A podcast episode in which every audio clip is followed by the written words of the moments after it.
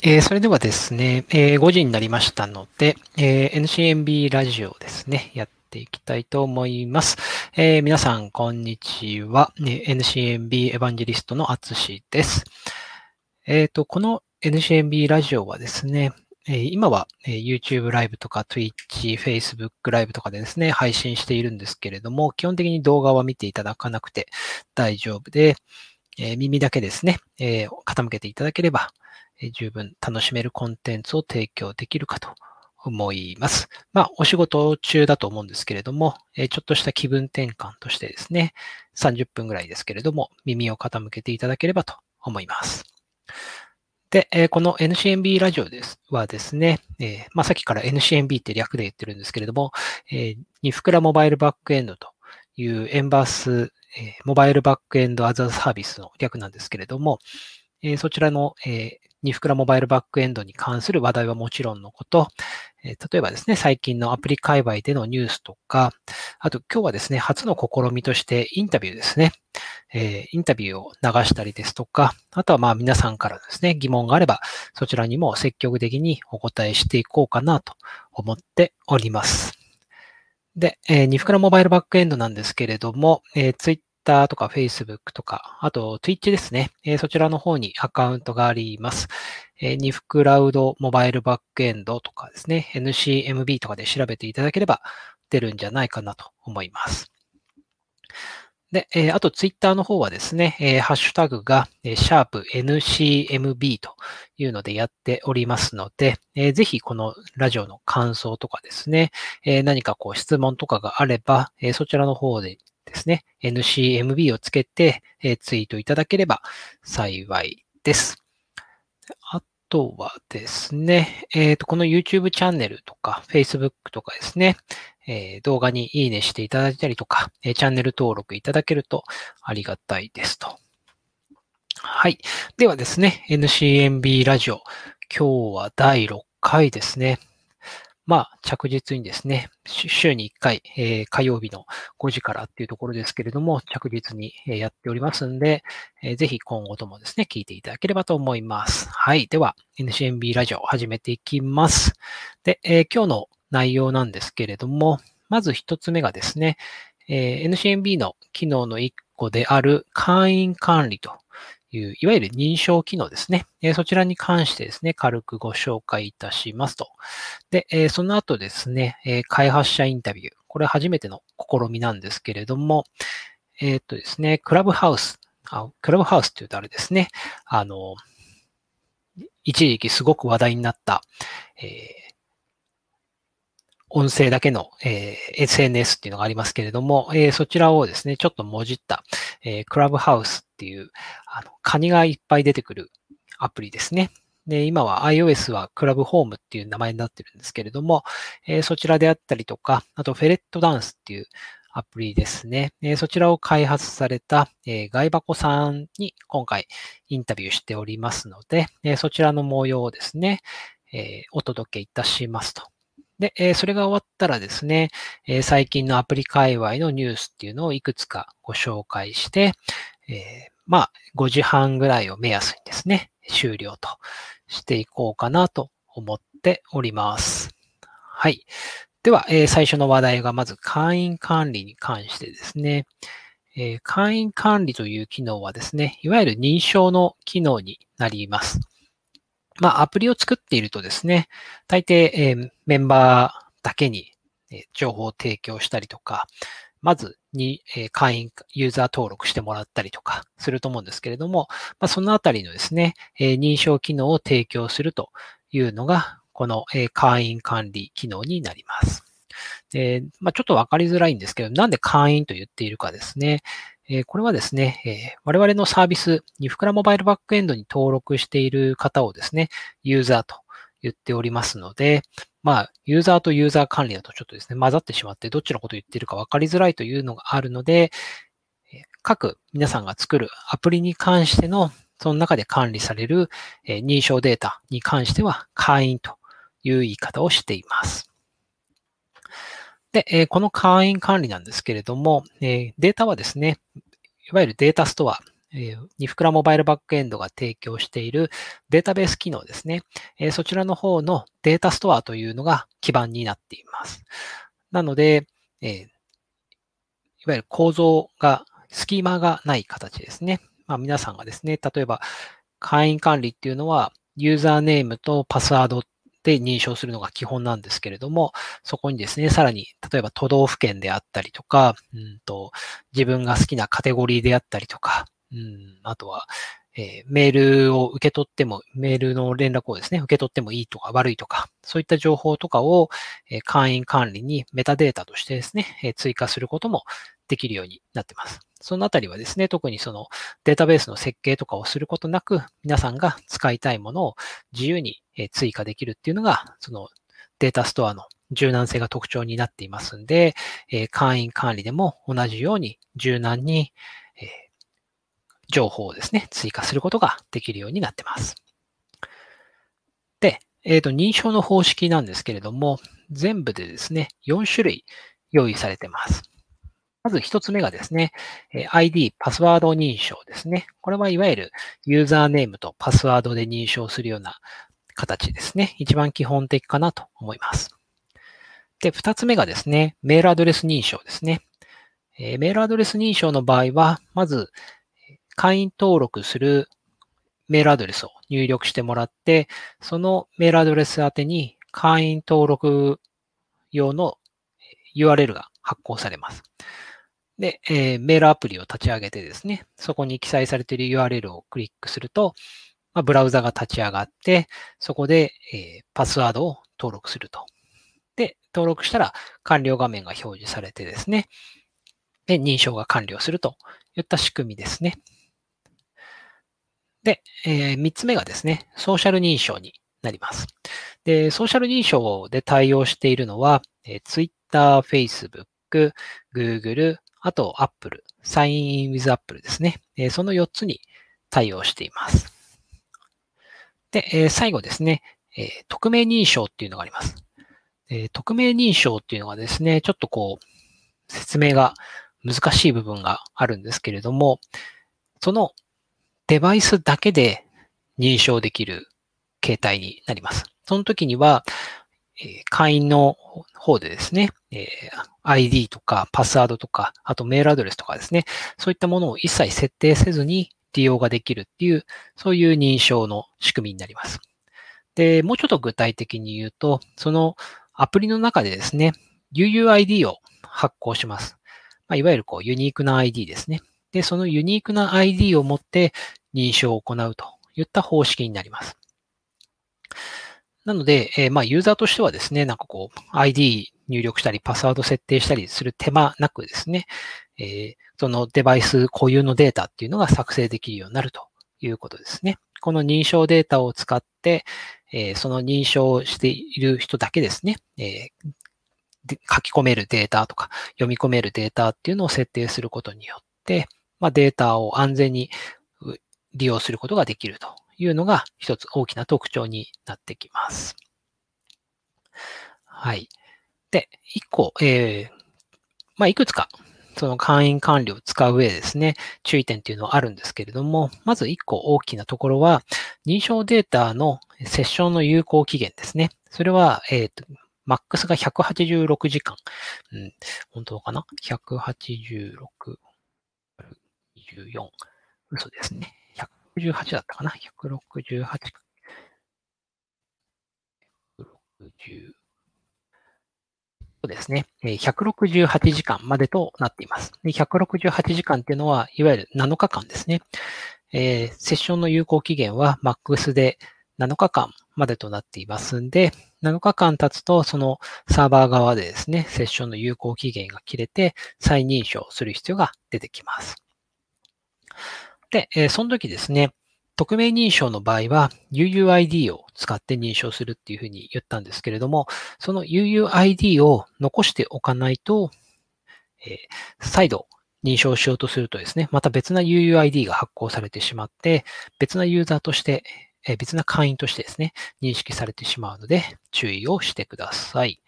でこのあたりがですね、SDK の実装によるんですけれども、少なくとも JavaScript JavaScript SDK については、UUID をこちらが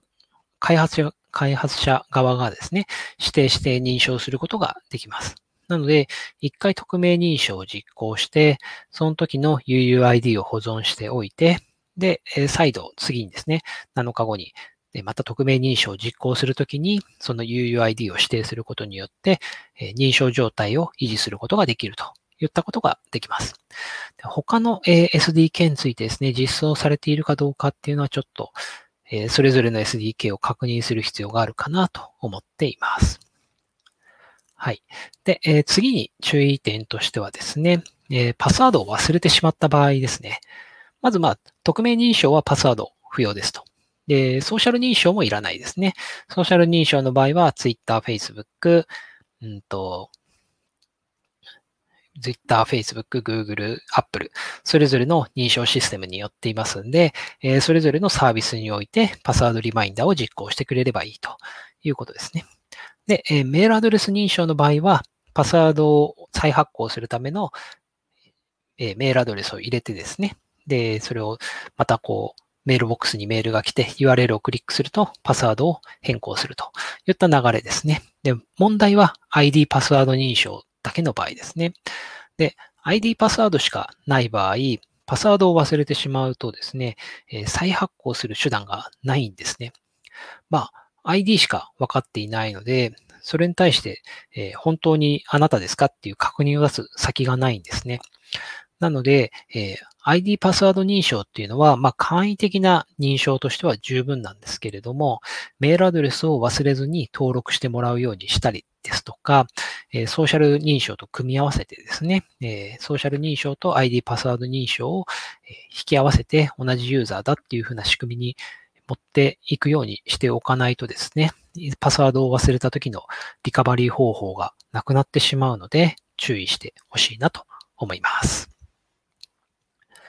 はい。まあ、そんなところが会員管理機能ですね。まあ、会員管理機能、まあ、いわゆる認証機能っていうのはアプリの中でよく使われる機能かなと思いますので、えー、ぜひですね、えどういった機能があるのかとか、どういった注意点があるのかっていうのは覚えておいてほしいなと思います。で、えこの会員管理機能を使うことによってですね、えデータを安全に管理できるようになると。先ほど言ったデータストアにデータを保存するときに、誰が書き込めて誰が読めるのかとかですね、そういったユーザー単位でアクセス権限をしたりとか、そのユーザーをあるグループですね、例えば、うんと、メンバーグループとか、アドミングループとか、うんと、課金をしたグループとかですね、そういったグループに所属させることによって、このグループにいる人たちに対してだけ情報を出すとかですね、えこのグループにいる人たちだけデータが投稿できるみたいな、そういった制御ができるようになりますので、えぜひですね、会員管理を使いこなしてほしいなと思います。はい。ではですね、え続いてなんですけれども、初の試みとなるインタビューですね。インタビューがきちんと流せるかどうかが一番問題なんですけれども、えー、っとですね、これは完全に音声だけで行われたので、あ見た目はあれなんですけれども、ちょっとじゃあ流し始めてみますね。はい。えー、それではですね、えっ、ー、と、まあ、10分ぐらいになりますので、一旦私の方で、あの、ご紹介をして、そこから、あの、やっていければなと思っております。でえー、ではですね、ちょっと編集ポイントを作るので、25秒、あすすみません、そちらから見えてないんですけど、えー、30秒から開始します。お待ちください。はい。それではですね、えー、本日は、えー、NCNB ラジオの初の試みとなるですね、えー、開発者インタビューっていうのをやっていきたいと思います。で、記念すべき第1回目はですね、池貝さんからお話を伺うんですけれども、まあ、池貝さんで有名なのがですね、えー、クラブハウスっていう、クラブハウスじゃないですね、今はクラブホームですね。はい、という、あの、カニのお家をアプリ内に作るっていうものがすごく爆発的にヒットしたのを、もしかしたらあのご存知の方多いと思うんですけれども、えー、そちらのですね、えー、開発者である池貝さんに本日はお話を伺いたいと思っております。池貝さん、こんにちは。こんにちは、池貝と申します。よよろしくお願いいたろしくおします。願いします。はい、今ですね、えっ、と、池貝さんの、えー会社の方のガキパコさんのサイトをちょっと拝見してるんですけれども、えっ、と、普段はそのトライバルデザイナーっていう、そのなんでしょうね、すごくこう民族的なものだったり、緻密な線画を描かれるのが主、えーそちらが主な職業になるんでしょうか？そうですね、まあ、主というよりも、まあ、2本立てっていう感じではあるんですけども、まあ、イラストレーションをやりながらゲームプログラムしてるって感じになります。そうなんですね。すごい、あの、この線画はすごく緻密でかっこいいですよね。ありがとうございます。はい。で、そんなね、あの、まあ、なんでしょう。こう言っちゃあれですけれども、そのすごくかっこいい線画を描かれている池貝さんと全然違うそのクラブハウス。まあ、もともと、あ、もともとがクラブハウスで今はクラブホームになってますけれども、このクラブ、えーハウスを作られたきっかけっていうのはどこにあったんでしょうか？そうですね。まあ、あの、当時2月ぐらいですかね。あの、めちゃめちゃバズったのがそれぐらいになるんですけども、まあ、その時に、まあ、もう SNS で皆様ご存知だと思うんですけども、まあ、クラブハウス、えっと、まあ、クラブ、カニじゃない方ですね。L の方で、えーそれがバズってるのを聞いて、で、なんか面白いゲーム作らないかなっていうのをその時考えてた時に、まあ、あのクラブと、えークラブ、まあ、語呂合わせですけども、えーカニの方も同じクラブって発音するから、まあ、そういう名前のアプリを作り、作ろうかなって思ったのはきっかけではありますね。つまり、ネーミングありきみたいな感じですかね。そうですね。もう名前からスタートしてます。ああ、そういうことですね。実質多分その2月にその流行ってるっていうのを見て、えー作り始めてリリースされるまで結構短かったと思うんですけど、どれぐらいで作られたんですか？開発期間は3日とかでしたね。お !3 日。えっ、と、当時も iOS、Android 両方ですか？えっと、最初は、もうあの、合わせ、合わせて iOS だけでリリースしようと思ったので、うんうんうん。あの、最初は iPhone のみ対応で出しました。そうなんですね。これは、えっ、と、Swift で作られたんですか？ Unity ですね。C シャープで。Unity で。はいはい、はい。そういうことですね。なので、まあ、あの、両方のプラットフォームにも対応しやすいっていう感じですかね。そうですね。なんで、作成してすぐ Android は対応、こっちもしないのかみたいな意見をいただいたので、うん。あのうんすぐに Android 側も出力して、うんえー出しましたけど、まあ、それでも1週間ぐらい空いちゃいましたね。あ、そうなんです。まあでも、一番最初の3日とプラス1週間で、まあ10日ぐらいで両方とものプラットフォームに出されたっていうことですよね。そうですね。それでね、あの、結果としてはその App Store で総合2位を達成されているっていうのを、あの、今、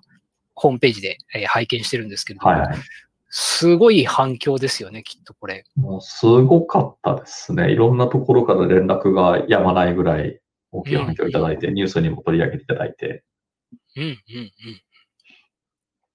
いやー、本当に、これは、あの、それでね、あの、クラブハウスで進めていたのに、突然、アップルからリジェクトを食らったというのがありますけれども、はい。これ結構、どういった文脈だったんですか？アップデートしたらアップデートできなくなったみたいな感じだったんですか？そうですね。あの、最初はこれ無料アプリで課金要素とか何も広告とかも貼ってなかったんですけど、うん、うん。まあ。それで、とりあえずもうすぐに次のアップデートをかけようってなって、課金要素を入れて、うんあの、アップデートしようとしたところで、リジェクトかかりまして、でそれで、この名前はダメだって怒られたんですね、そこで。うん、うん、うん、うん。そうですよね。でも、あの、確かブログかなんかで拝見したんですけど、実際似たような名前のものもうすでにいっぱいあるじゃんっていうのが、あもういっぱいありますね。そうですよね。なのに、はい。なんでこう、クラブハウスだけが狙い撃ちされたんだっていうのはありますよね。そうですね。もうそこを、まあ、知りたいっちゃ知りたかったんですけども、まあうんそこを教えてくれないので、うん、うん、うん。確かに、そうですよね。まあでも、あの、今はね、クラブホームとして、あの、継続的にえー運営はされているかと思うんですけれども、はい。その、えっ、と、私がちょっと拝見していて、えーまあ、この、もともとニフクラモバイルバックエンドを使っていただいているっていうところで、えーアプリ事例のところに掲載されているのを拝見して、えー今回ご連絡した次第なんですけれども、そのクラブホームの中で、どこでニフクラモバイルバックエンドっていうのは使われているんでしょうか？えっとですね。まあ単純にデータの保存ではあるんですけども、えっと、当時にあったわけじゃないんですけど、途中のアップデートでお手紙機能っていうのを追加しまして、はい。で、あのゲーム中にユーザーがお手紙を出せるんですね。うん。うん。うんで、そのお手紙を保存する先として今使ってまして、うんうんで、そのゲーム中にあの郵便屋さんっていうのが、えードアから来たりするんですけども、その郵便屋さんが、そのユーザーが送ったお手紙からランダムで1通選んできて、うんそれを、えーと見せるっていう機能が仕組まれてます。そのデータの手紙の保存先として、えーデータストアの機能を使っていただいているということですかそうね。はい。実際、えっ、と、使ってみてどうでしたか？結構迷いながら使われたとか、なんか困ったことあったとか、なんかありましたか？そうですね。えー機能自体は、えっ、と、なんだっけな。ずいぶん前、3年ぐらい前かな。あの、ソシムっていう、これ言っちゃっていいかわかんないですけど、あの、ネットワークを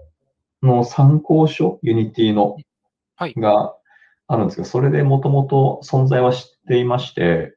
うん。で、あとはもう単純に金かからずに、えーサーバーどっか使えないかなっていうのを探してて、見つけたっていうのがきっかけですね。で、使いやすさっていうのもありましたしうん、まあ動作の軽さとかもあったりしたので、まあ、とりあえずこれでいいかっていうところで使いさせていただきました。ありがとうございます。もう、あの、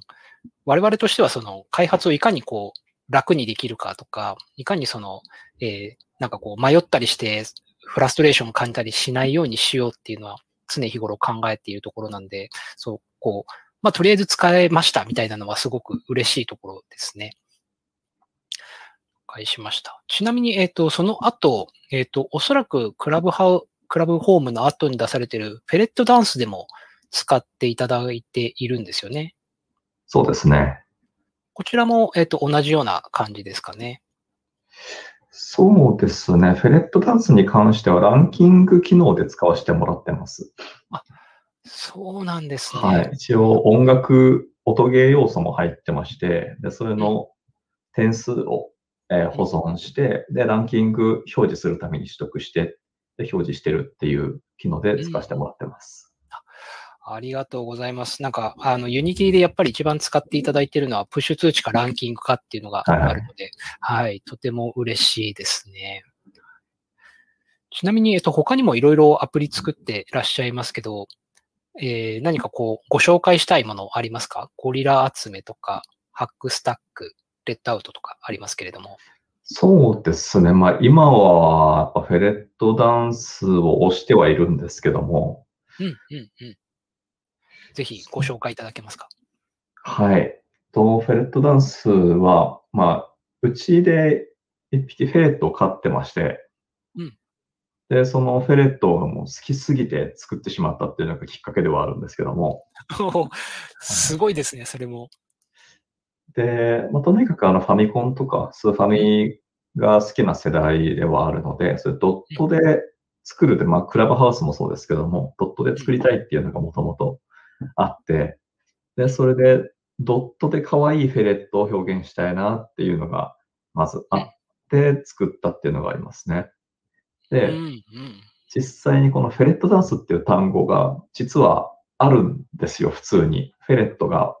結構テンションが上がると踊るっていうのがあの修正としてありまして。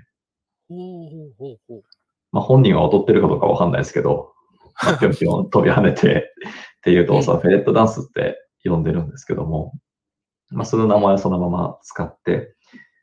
で、BGM もなんか面白いのいいなと思って考えた結果、まあ、クラシックって面白いんじゃないかなっていうのを選んで、BGM でクラシックを使って、フェレットが踊る様子を作ろうとうんいうところから生まれましたね。そのもうフェレットに対する愛で生まれたみたいな感じですかね。そうですね。もうこだわりポイントは実際のフェレットのあの寝てる寝息の声をそのままサンプリング収録して使ってます。そうなんですね。あの、一番最初起動すると横になってますよね。そうですね。うん、あの、あの音ですね。そうですね。寝てる時の音はもう実際のフェレットの声をそのまま使ってます。おおそうなんですね。じゃあぜひあの、フェレットが飼えないっていう方でも、ね、このフェレットダンスをインストールして、癒しを味わってくれるといいですね。そうですね。わかりました。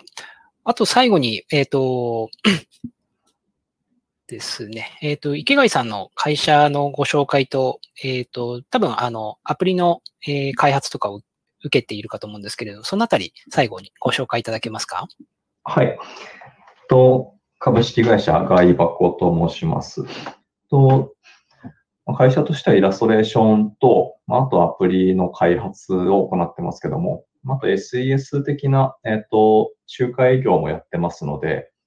まあ、そのあたりもぜひご相談いただければと思います。もう基本的には面白いゲームを作ってますので、えー、一緒に作りたいだとか、えー、アイデアがあるので作ってほしいとか、そういうものあれば、ぜひご連絡いただければなと思います。わかりました。得意な言語としては Unity になりますかね？基本はそうですね。うん。わかりました。ぜひ、あの、ニフクラモバイルバックエンドを知っている開発会社さんとか、あのそんなに多くはないので、あのそういった案件があれば、ぜひ、えー、ガキ箱さんの方にですね、あ、失礼しました。えー、ガイ箱さんの方にご連絡いただければと思います。えー、池貝さん、今日はですね、えっ、ー、と、インタビューの方、ありがとうございました。ぜひ、えー、今後もですね、はい、えー、ニフクラボマイルバックエンド、機会がありましたら、お使いください。はい、ありがとうございました。はい、ありがとうございます。